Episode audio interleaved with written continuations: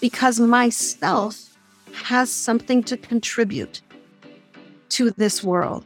When we are authentically ourselves, when we have our voice, when we have our energy, our sense of vitality, our sense of vibrancy, there's no stopping us.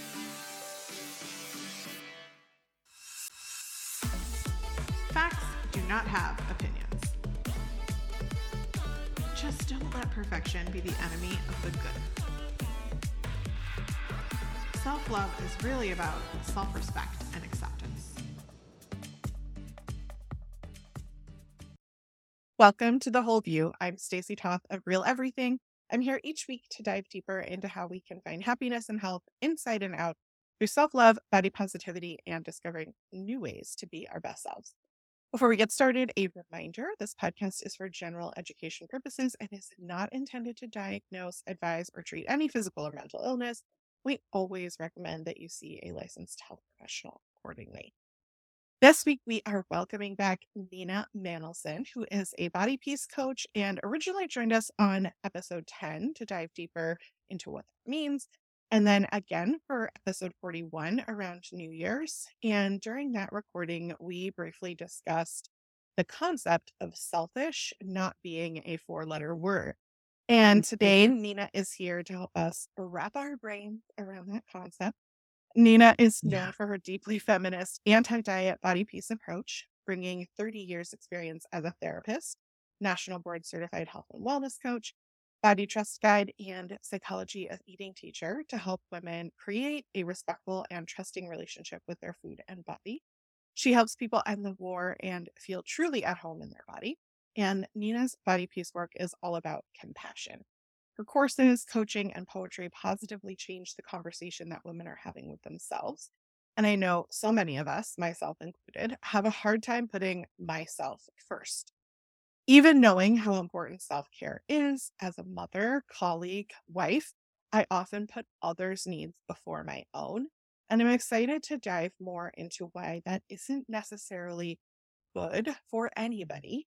And welcome back, Nina. Can you tell us more about how this topic kind of comes up for you in your work? Yes. First of all, Stacy, I'm delighted to be back. And I work with women. This topic comes up for everyone. I wish it didn't. I honestly wish there were women who were like, yes, I am totally all about me. I can take care of myself. I make space and time and I prioritize myself. And I have no problem setting boundaries and, you know, really blocking time of my kid. Do I wish that was who we were as a group of women? Yes, I do. Is that who we are? No, it's not because we're not trained that way. As a culture, women have been trained into how can I best support you? How can I serve?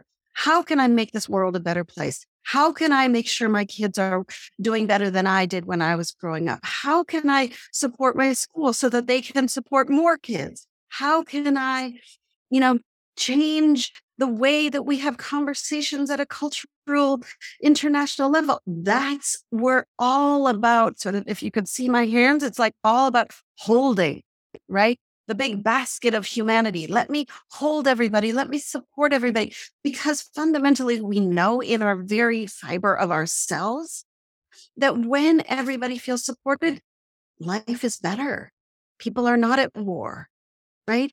And what do we want as women? We want a culture where our kids can grow up in peace, right? Where they're not afraid. And so there is this internal directive of let me support, let me help the world. But in that, we sacrifice. We end up with that. Let me hold the basket of humanity. And you can even try it physically in yourself, like literally as though you were holding a giant basket in front of you, and then leave your hands there for five minutes. What happens? Right? We get exhausted. And that's the state of many, many, many of us is wow, I am tired. And then we go, oh, I know what I need to do. I need to take care of myself. I'll start training for a marathon and go on this new diet and let me, you know, take a 500 million new supplements and let me do this and let me do that. And then what happens is that list of self care becomes another to do list. And we're like, oh, I don't have time. Or we feel like a failure because inevitably, you know, Yes. I think it's like 90 some percent of us end up not having sustainable implementations towards our health, right? Like no matter what that might look like. And therefore, then then we're settled not only holding the basket, but also feeling like a failure with shame and guilt and all the things. Absolutely. Shame and guilt. And the the statistic is 95% of people who go on diets gain their weight back, if not more, in two to five years. So you're absolutely right on that. That idea of like, let me do something ends up in failure because, and this is where it gets into the meat of the difference between self care and I don't want to be selfish and I should be more productive and like this whole sort of hustle that goes on versus where's their support for me? I feel so, so much of that. And I'm going to embarrassingly, when I was putting the show notes together, I realized what a nerd I've become. I'm reading a lot of books lately. And so I want to start our conversation in perhaps an unexpected place. But since I often center the show around topics selfishly, pun Mhm. intended, uh, around my own interests, I figure that this is the right place to start. So I'm currently reading the book We Should All Be Millionaires, A Woman's Guide to Earning More, Building Wealth, and Gaining Economic Power by Rachel Rogers. Have you heard of that book? Nina, have you read it? Mhm. I have. I absolutely have. Yeah.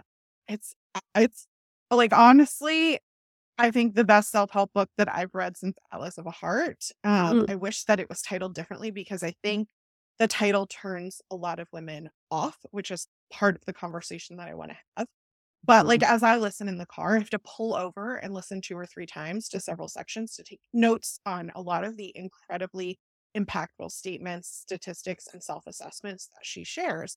Because I think a lot of it is this conversation that she's having with the women who are listening about not being selfish, about Yeah. wanting this this power and all the things that come with money in a way that brings openness to people instead of feeling closed off to this selfish approach. So, of course, that's one of the things that she addresses up front is how uncomfortable women are with money and how we believe ourselves that it's selfish to therefore, you know, wrong to desire money. And she goes on to then talk about to kind of help reframe that the peace and stability that money can bring Mhm. that you know for our children Yeah. for for our political beliefs or social justice that change never happened without money and that without money you can't donate your time or your money to causes that matter to you and that women have been made to feel unworthy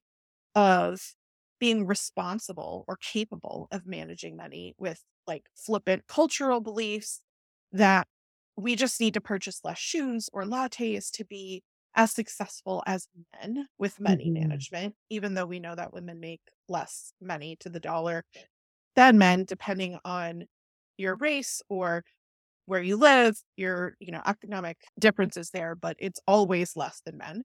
Yeah. And the entire history of humankind was built upon women being worthless outside of being a wife or mother. And for those of us that are born now, it's hard to kind of historically understand that.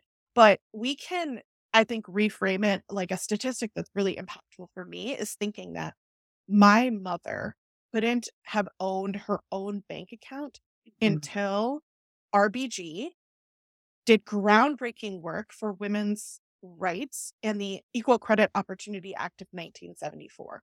So if we think about that, like that, my mother couldn't open a bank account without a male Mhm. cosigner.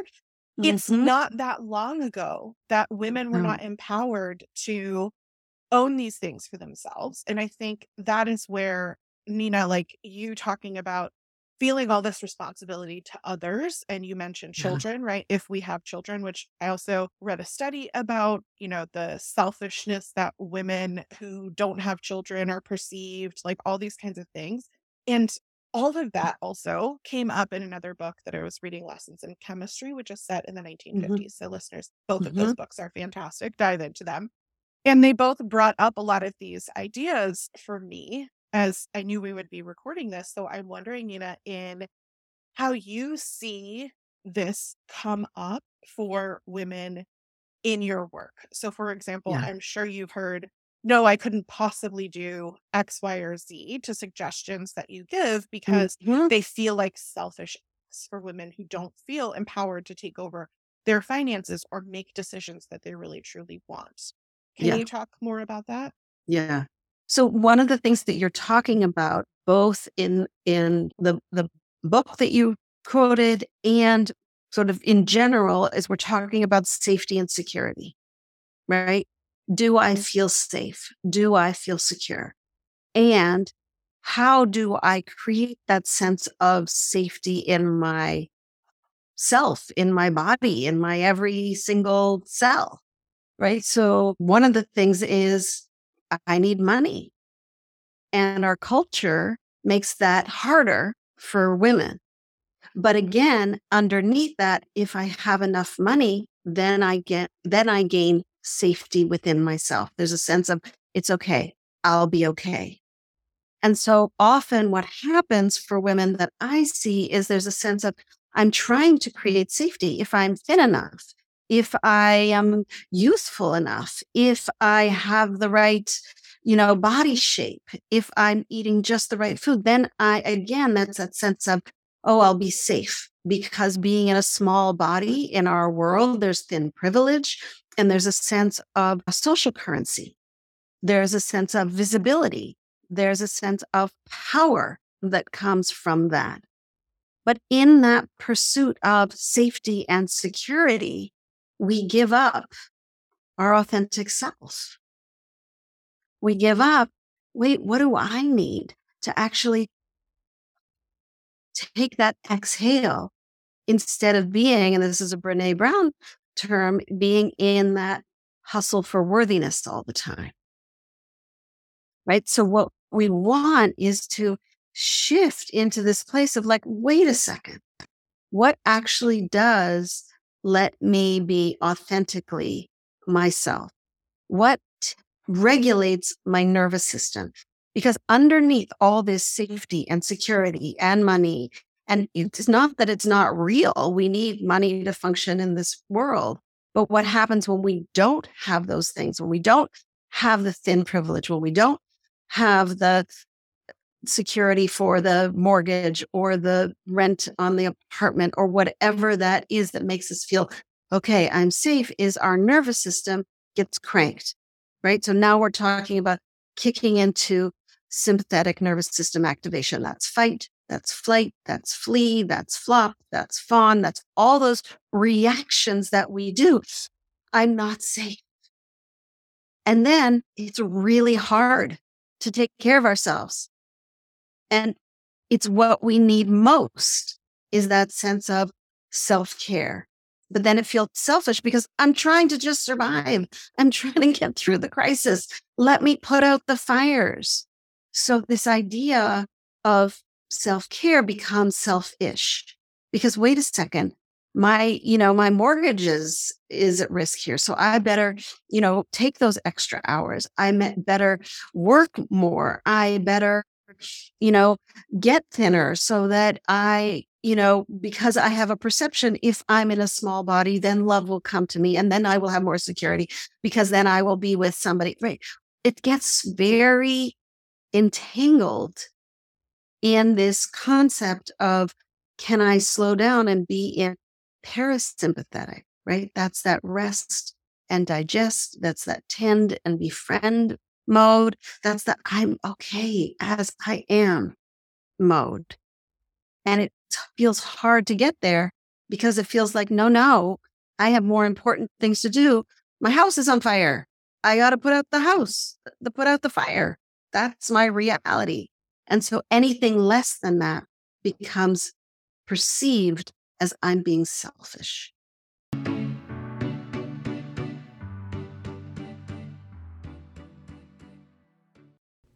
This podcast is sponsored by Factor One. chef prepared meals and smoothies delivered straight to your door, and I've got a 50% off code for you. Gifting yourself the ease of not stressing about home cooking everything in trays that are BPA and PFAS free is self care to me. It makes sure I get my 10 10 10 with a nourishing, enjoyable lunch. Not only does most takeout have high, potentially harmful chemicals, which Factor One doesn't, they're also ready more quickly than restaurant delivery. Factor's fresh, never frozen meals are ready in just two minutes. So all you have to do is heat and enjoy. We have been loving the convenience of Factor One Foods this year. It's been perfect for cold before work, and you can customize your selection of meals. With 34 chef prepared, dietitian approved weekly options, there's always something new to try. Enjoy meals for any time of day with breakfast options like egg bites, smoothies, and more. Plus, replenish your snack supply with an assortment of 45 plus add ons. We choose the chef's recommendation and it does not disappoint. Honestly, the proportions are really satisfying. You can get America's number one ready to eat meal kit and start saving time, eating well, and living your best year ever. Head to factormeals.com slash wholeview50 and use code wholeview50 to get 50% off your first box.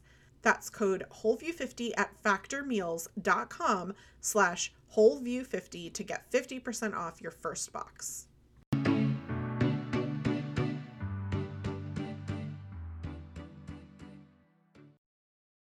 I love that you brought in the idea of safety. I think that hopefully resonates with a lot of people. And I know for me, it aligned with the work of Maslow. So I've talked before about Maslow's hierarchy, and Mm. he actually published in um, in one of his unpublished papers, actually. So I guess it was found after he passed. It's called Is Human Nature Basically Selfish? There was a quote that really resonated, and he said, Maslow noted that healthy selfishness is a healthy respect for one's own health, growth, happiness, joy, and freedom, and can have a positive impact on both the self and on others.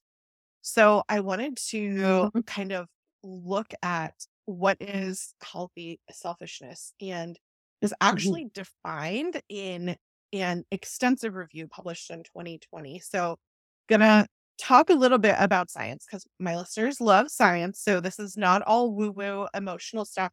There's lots and lots of studies supporting the idea that by supporting ourselves and our emotional well-being with healthy selfish acts that it increases not only our well-being but others so the three that i found that i wanted to share the first is from 2013 and it was a study looking at selfish or selfless behavior and the quote says not surprisingly helping behavior were associated with significant increase in the attractiveness of both men and women as potential long-term partners Mm. so we see in others that when they are participating in behaviors that could help us, that we want to seek to be with them. So it also makes sense that we as women have developed a lot of these behaviors to attract and maintain our relationships, right? A lot of us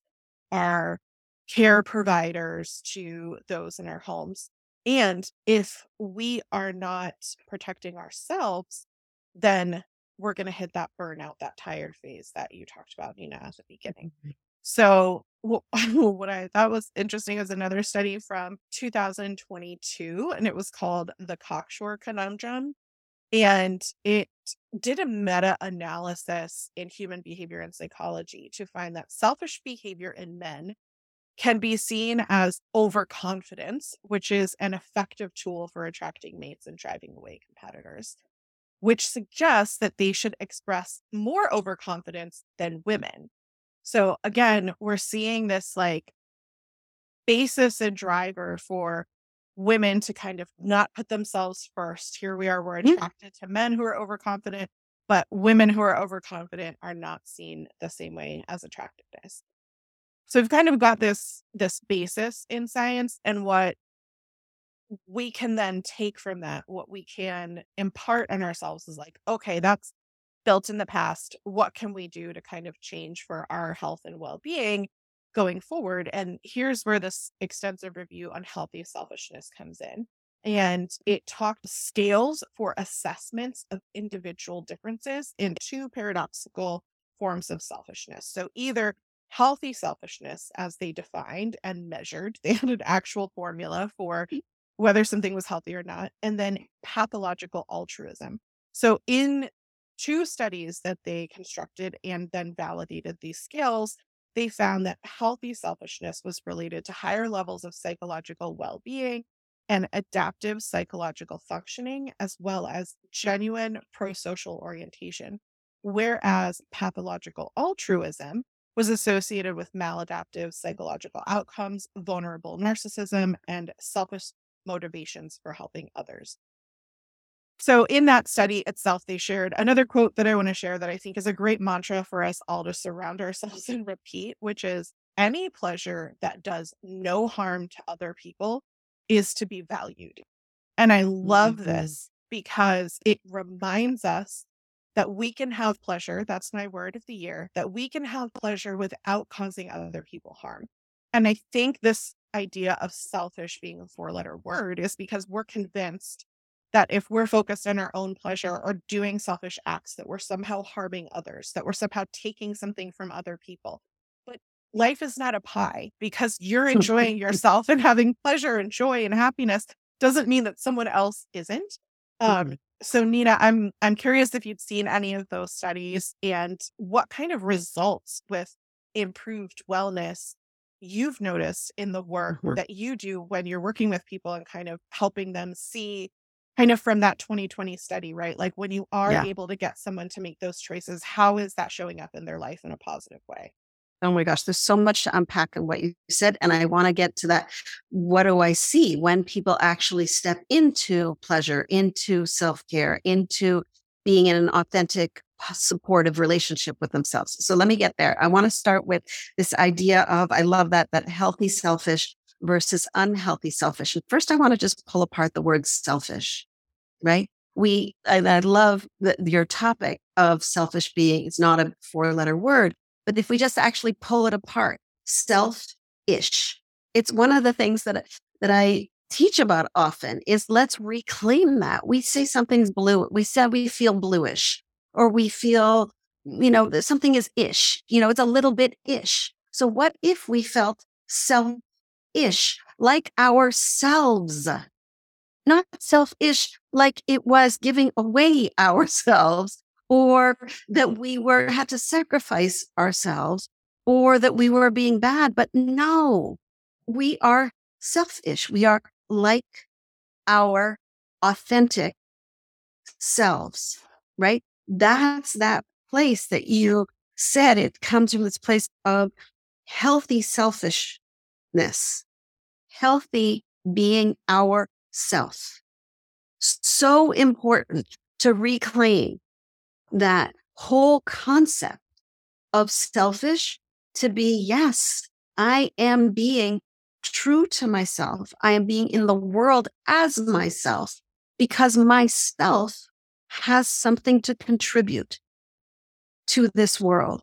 When we are authentically ourselves, when we have our voice, when we have our energy, our sense of vitality, our sense of vibrancy, there's no stopping us right? We have so much to give the world if we're being ourselves. If, however, and this is when you were talking about the unhealthy selfishness and talked about this place of pathological altruism, it starts to go into codependency, right? Codependency is this idea that if you're okay, then I'm okay. And I'll do whatever it takes to make sure you're okay. And we've all seen our mothers, our grandmothers, some sister, somebody who's like, oh, no, no, let me take care of everything. So everything works out. And then the, everybody else will be happy. And if everybody else is happy, then I gain self worth and then I'm okay. Oh my gosh, right? Just like you said, burnout, exhausting. So codependence. And completely outside of our control right? That's the other that's the other element of that. But like I'm like, how how can you ever make your happiness dependent on someone else's happiness when you can't control their happiness, you know? Well, you cannot. You cannot. That's the the falseism in codependency. That's the belief, right? And then it's ultimately disappointing because you can't control somebody else. So then it comes back to wait a second. If I'm not going to choose, if I'm not, not going to opt in to this toxic give, give, give mode, which is that pathological altruism, which is codependency, then, then, okay, then what? And what you've opened the door into, which is the work that I do with women, is then wait, I actually focus on what supports me, what gives me pleasure, what allows my nervous system to shift from that ah, getting chased by a bear to oh, I'm on the beach. You know, someone's coming to me with a nice, you know, iced tea with an umbrella on top. That's a very different nervous system response. And when we can shift into that place of pleasure that doesn't harm somebody else, we gain back our nervous system in a regulated way. So many of us go through life with a dysregulated nervous system for a million reasons because our world is wild, because we have trauma, because we just had a fight with somebody who we care about, all the reasons, right? Because we're unsure about rent or mortgage. Yeah, we spent two minutes in traffic or on social media, or, you know, it's like it's hitting us all the time. All the time. Yeah. All the time. So true, Stacy. So when we're in that place of, oh my gosh, I can't catch my breath. How do we shift? This is where the pleasure comes in. This is where being like ourself, being selfish comes in. How do we shift from that I'm being chased from a tiger by a tiger to ah, I'm being sitting on the beach and somebody's bringing me an iced tea. Pleasure, pleasure, pleasure, pleasure. And slowing down is what allows us to actually experience pleasure.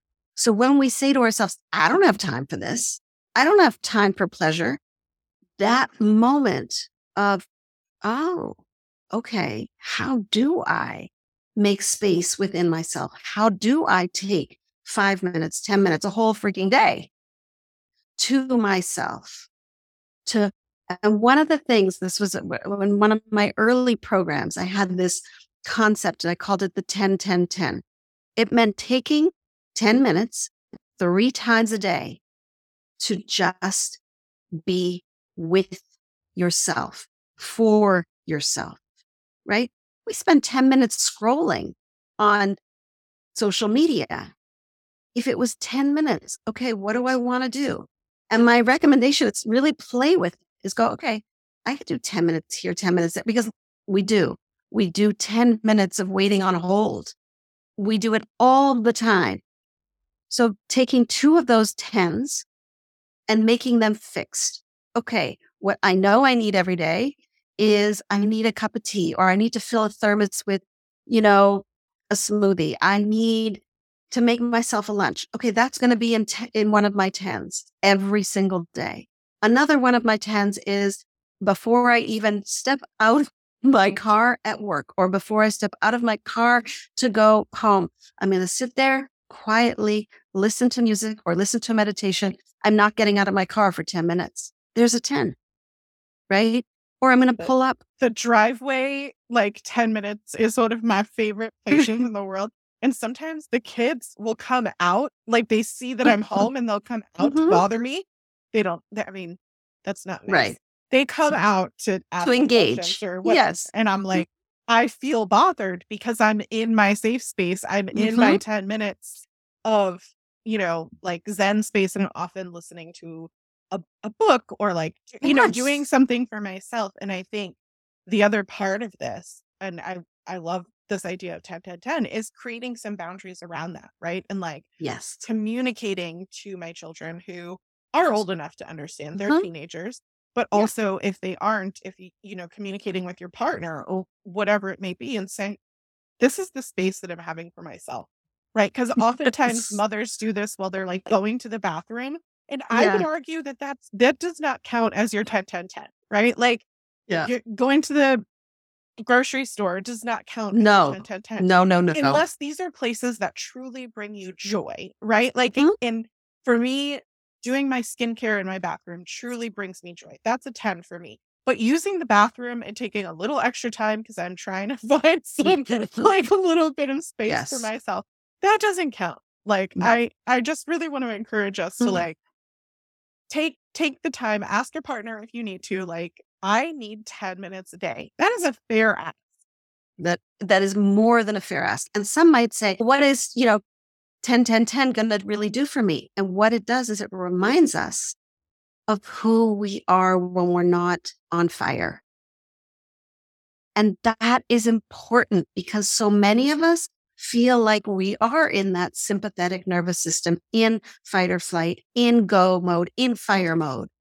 And that 10 goes, wait a second, this doesn't have to be my reality. And shifting into that sense of parasympathetic, to rest and digest in those 10 minutes of giving myself something isn't selfish. It's necessary. It's absolutely required for us to get through life in a way that feels like this is my life. I'm not just on a treadmill that's actually just going too fast and I'm constantly trying to catch up. That's exhausting. It makes us feel like a failure and it makes us feel unworthy. And we do not deserve that. You are, you are absolutely worthy. Life is going fast. Yes, we don't have to keep up in that way. We can slow down. And in that slowing down, we're actually supporting our entire well being. And yes, do we have 5 million things to do? Of course. I remember when I was like trying to like get more productive and I got all these books about productivity and I was like, great. And one of them was like, you can reasonably do 10 things a day. I literally laughed out loud. I was alone reading it and I laughed out loud. I was like, 10? There's like 50 on my list. 10 is not going to do it. And I was like, okay, I need to get a little more realistic about what's doable. Because if I'm always working at this idea that there's more to do, then I am never enough. And that feels bad and we don't deserve it. And then often, and these are the women that I work with, is the never enough shows up as, oh, I should go on a diet so that I'm better, right? I got to fix something in my life. I don't know what I can control, but I can control what I eat. So let me restrict. Let me go on the next diet. And oh my gosh, I can't hold that one. So I've failed again. It's exhausting.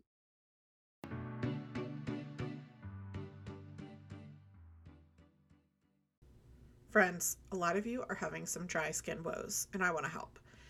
You can try out my suggested products at beautycounter.com slash stacytoth, and if you're using an email that's never ordered before, get 20% off with code CLEANFORALL20. Did you know that not all acne is oily skin? In fact, most is a dry skin issue. Even if you're seeing surplus oil in your skin, if you have any dry patches, tightness, or redness at all, I like to treat it as a dry skin issue. So, whether you, like me, are still dealing with breakouts in your 20s, 30s, or 40s, or you have teens who are starting a skincare routine, here's my super simple solution. Use the Clear Pore Cleanser with gentle jojoba beads, which are most like our body's own sebum, to gently exfoliate, and then apply Countersun Sheer Defense Daily Moisturizer with SPF. Not only will you or your kids thank you later for preventing sun damage, but the zinc is anti inflammatory and nourishing ingredients can be powerfully healing for breakouts. Add three to five drops of the brightening facial oil if the skin is still tight, red, flaky, or oily in some areas but not other places. Trust me. Worst case scenario, if it doesn't work, you can use the 60 day money back guarantee to return. Plus, you get to vote with your wallet, shopping with businesses that align to your values.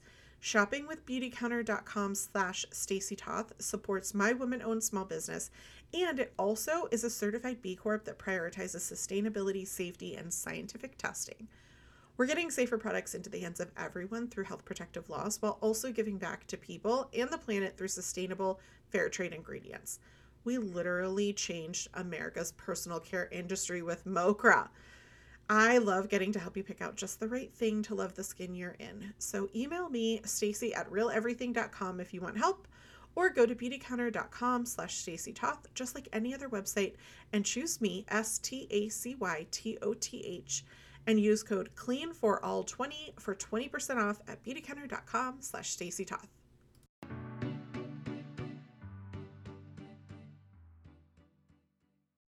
I think oftentimes we don't even realize that that's our go-to, right? Like I feel like Mhm. it's been so conditioned societally that we don't recognize that when we're trying to take care of ourselves, that we're then doing things that really have no effect on the feelings that we're having, but we've been conditioned to think, oh, let me do whatever this thing is, right? If it's dieting or if it's taking supplements or Yeah. whatever those things are, would It's a desire for a plan. We Yeah. want a plan.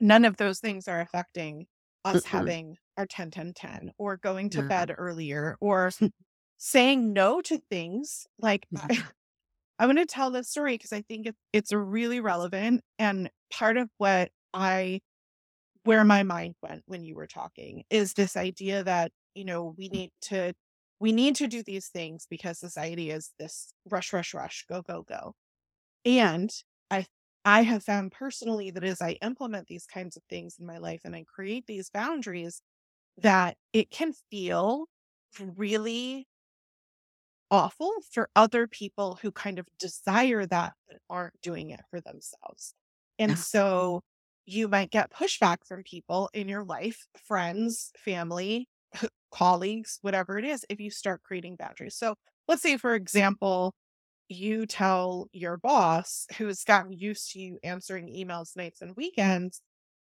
you know, I am not in a position where I can continue to be on call all the time. These are the hours in which I'm going to check my work email. If there's an emergency outside of that, please call my phone.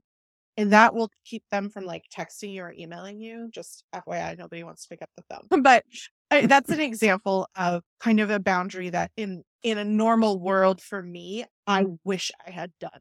Right? Like when I was working in corporate America, I did not have that boundary for myself and I ran myself ragged. Had I done that, it would have changed my life.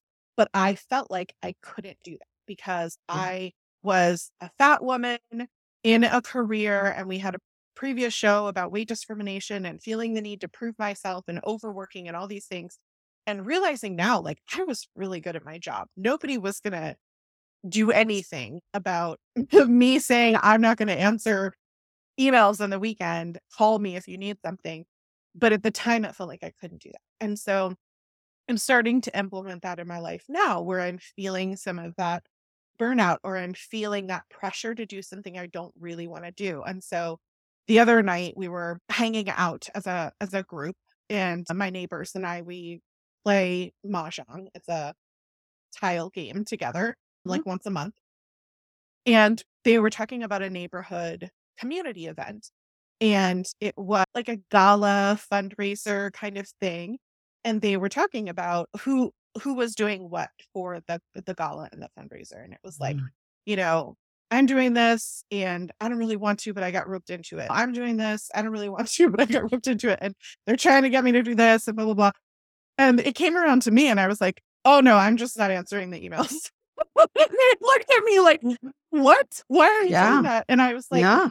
this is not something I have time for right now. I'm happy to donate and participate in the there was like a silent auction. I'm like, I'm gonna check out the silent auction. If there's something I want, I'll I'll donate and participate. But I do not have the bandwidth and I I'm choosing not to participate in the planning or, you know, going to the event or anything like that. And they looked at me like I wish I could do that. And I looked back at them and I, you could choose to do that. And I think this is Mhm. where, you know, I want to give a couple of specific examples for people because it's just about like these big picture things or feeling like, you know, you're pressured. I mean, I, I think we talked a lot about like with children and different things, but these are two examples that are just about you and Yeah. creating some boundaries that might be perceived as selfish because you're doing them for yourself by carving out weekend and days off, like that allows you to have pleasure and joy and spend time with your family. The reason that you work is likely because you want to have money for yourself, your family, and all these things. And so, if your work is preventing you from spending time on those things that you love, what is really the point of that? And can you examine different areas of your life to, you know, downgrade your house or your cars or whatever it might be if that's what you need to do to like not have to give up this time with your family. And I say that as someone who has made those choices in my own life to have those connections. And I just find it to be really powerful and empowering in my own life to make those kind of selfish choices that's not for the betterment of, you know, one other particular person or one other corporation. Like, you know, the gala survived without me. It was fine. right. Like, and mm-hmm. I feel good and comfortable about the decision that I made. And I think that's another thing that we need to work on, right? Is this idea of the guilt and the shame that comes with some of those selfish decisions because it doesn't behoove us to make these selfish decisions that are truly about our own well being.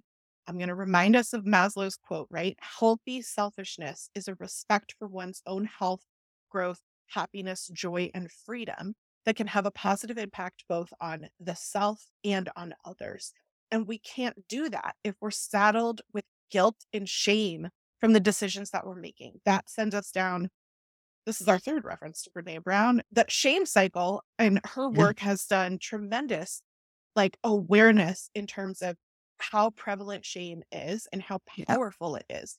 And we have to be willing to let go of those things to truly be able to get the benefit, as you were talking about, know, with our nervous system relaxing and being able to enjoy those pleasures to get the health benefits from it.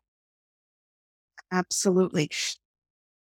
It's important to pull apart this idea of guilt and shame. And I'm so glad you brought it up. Literally, as you were saying guilt, I was writing it down. I was like, guilt, right? It's that sense of if I don't say yes, then I'm doing something wrong. That's guilt. I'm doing something wrong. And if I don't do what I think is right, then I am wrong. That's shame. That I'm fundamentally a flawed human if I don't say yes. And that's a construct, again, we've gotten from a patriarchal society that says a woman's worthiness is in how much we give, how much we sacrifice. And to come right back to your quote from Maslow, it's not true. That's not true. Our constant giving, giving, giving actually diminishes our sense of agency and power in our culture. So we want to reclaim. And how we reclaim, to come back to this idea of boundaries, is to look at where am I saying yes? Because that's a little easier to look at first.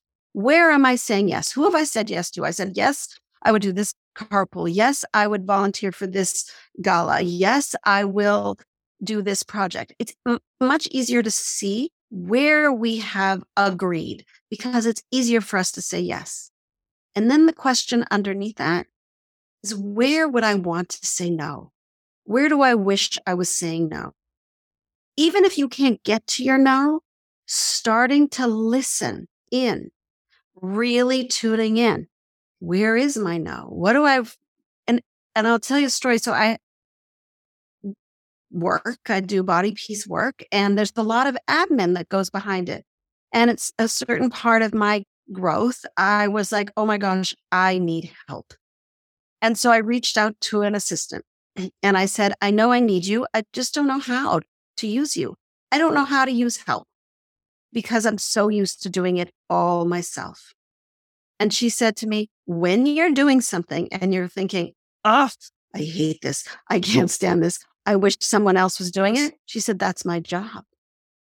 She said, I love doing that stuff. And I was like, Seriously? So all day I'd be like, Oh my God, I cannot believe I am doing this admin stuff. I do not want to be doing this. And I'd write it down. This is for someone else. This is for someone else. And in the beginning, it was just recognizing that's what she was asking me to do. Just notice the part of you that's like, I don't want to do this. I resent doing this. I wish this wasn't me. Those very strong kind of like uh, responses, we want to hear from them because they have wisdom and doesn't mean we go to those people and go, I hate doing this. This doesn't work. But we listen to ourselves and go, you know what? There's a boundary that needs to be set. So watch for the yeses because that's easy. And then listen in between the lines for the places of resentment, exhaustion, because those are the no's. I had like a full body shiver when you said, What do you wish you could say no to? Because I think that's a Mm-hmm. really great way to phrase. You know, you hear a lot like, oh, say yes less often or choose to say no more often. But I think truly looking at everything and saying, what do I wish I could say no to? And for me, that kind of makes me a social black sheep sometimes. Like my children don't do a ton of after school activities. They don't Mhm. do a lot of that kind of stuff because A, I don't want to be schlepping my kids around. B, what I really want is for us to have a family dinner together every night. And that is really important to me for us to connect as a family. And if we were all running around, because I have four kids, we couldn't do that. That's my personal choice. It's not a judgment on anybody for how they're Mhm. choosing to live their life. But I think like that was something that that I had to realize in myself, like what was important for me to say no to. And I remember when the kids were younger and they were asking about like music lessons and sports and these kinds of things, I said to them, one per quarter, one at a time. Mm-hmm. Do whatever it is, but one per quarter. And then they each did like a couple of different things. And then they're like, yeah, no, I'm done with that. I just want to like play with the neighborhood kids or, you know, I'll do stuff at school. But like, I think they also realized that it was helpful for them to have the downtime Mhm. after school, right? Because there's so much required of children. We live in a very like high functioning, high performance, affluent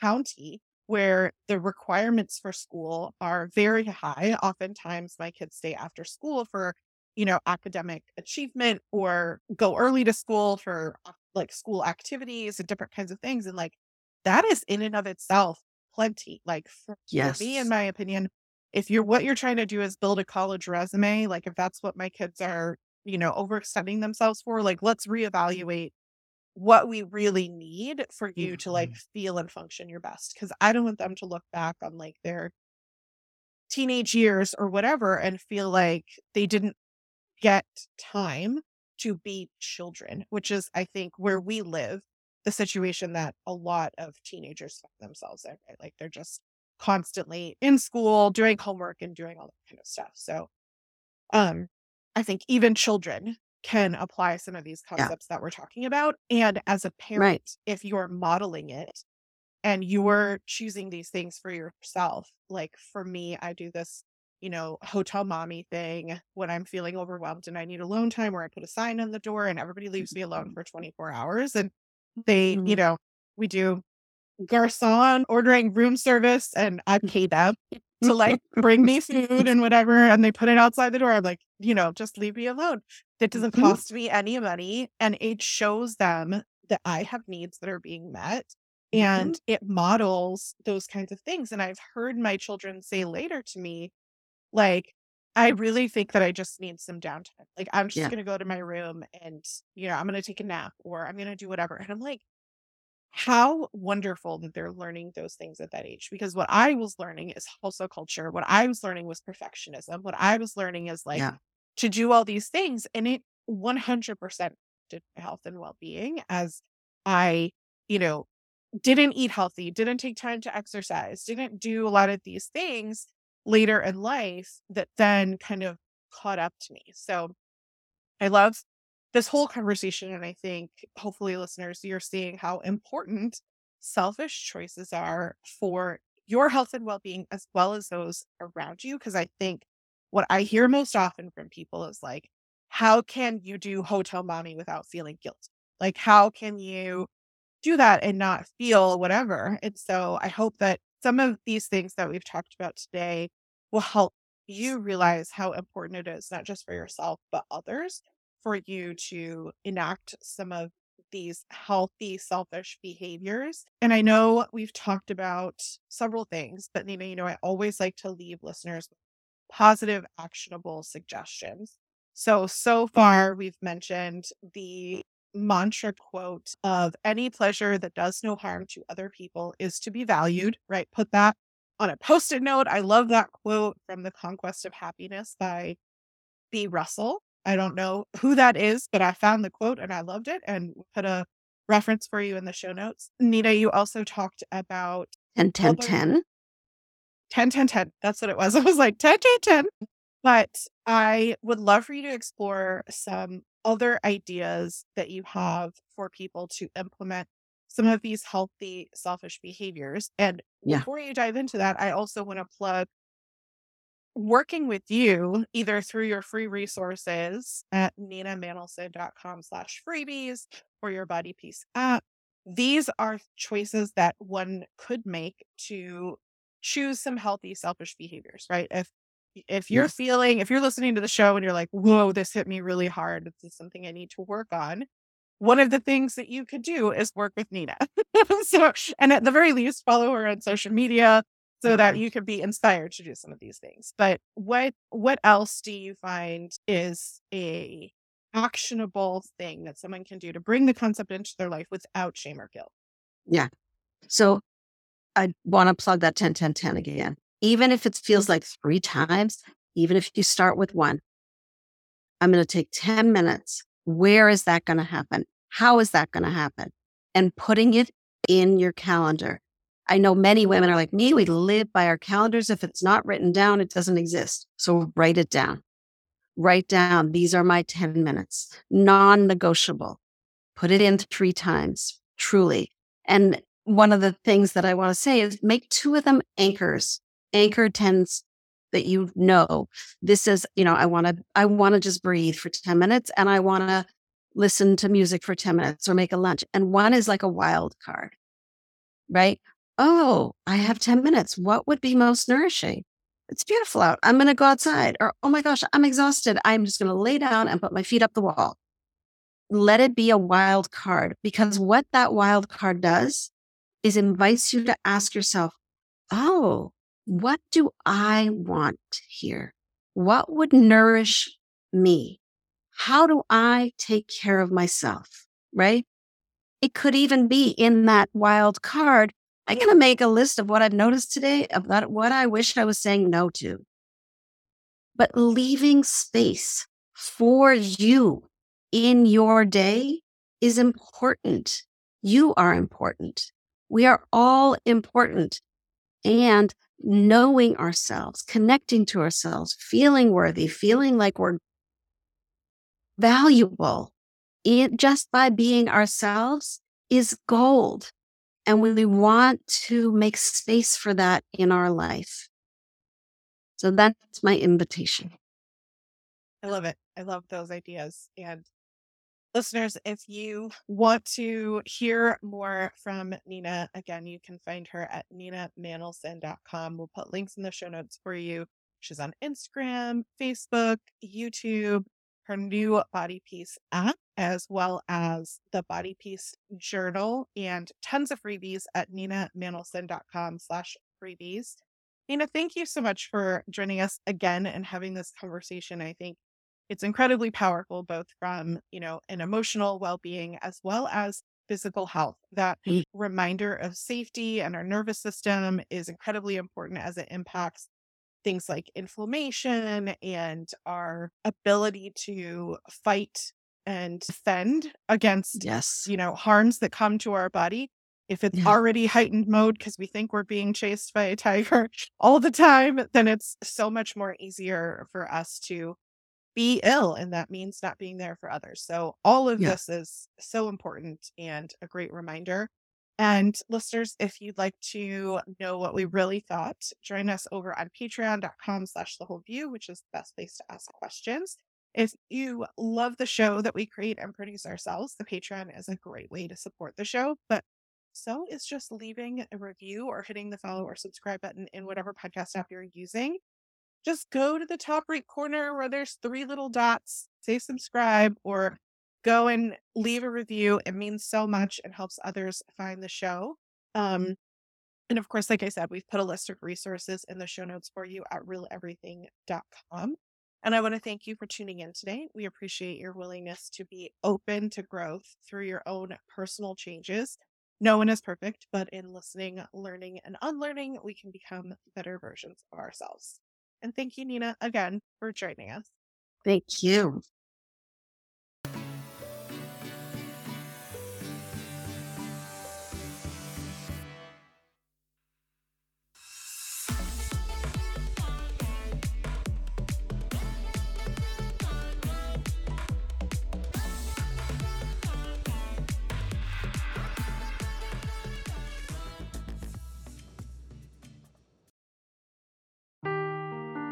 Seeking the truth never gets old. Introducing June's Journey, the free to play mobile game that will immerse you in a thrilling murder mystery.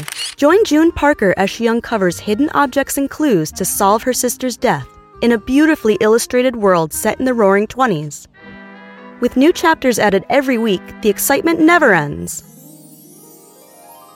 Download June's Journey now on your Android or iOS device or play on PC through Facebook Games.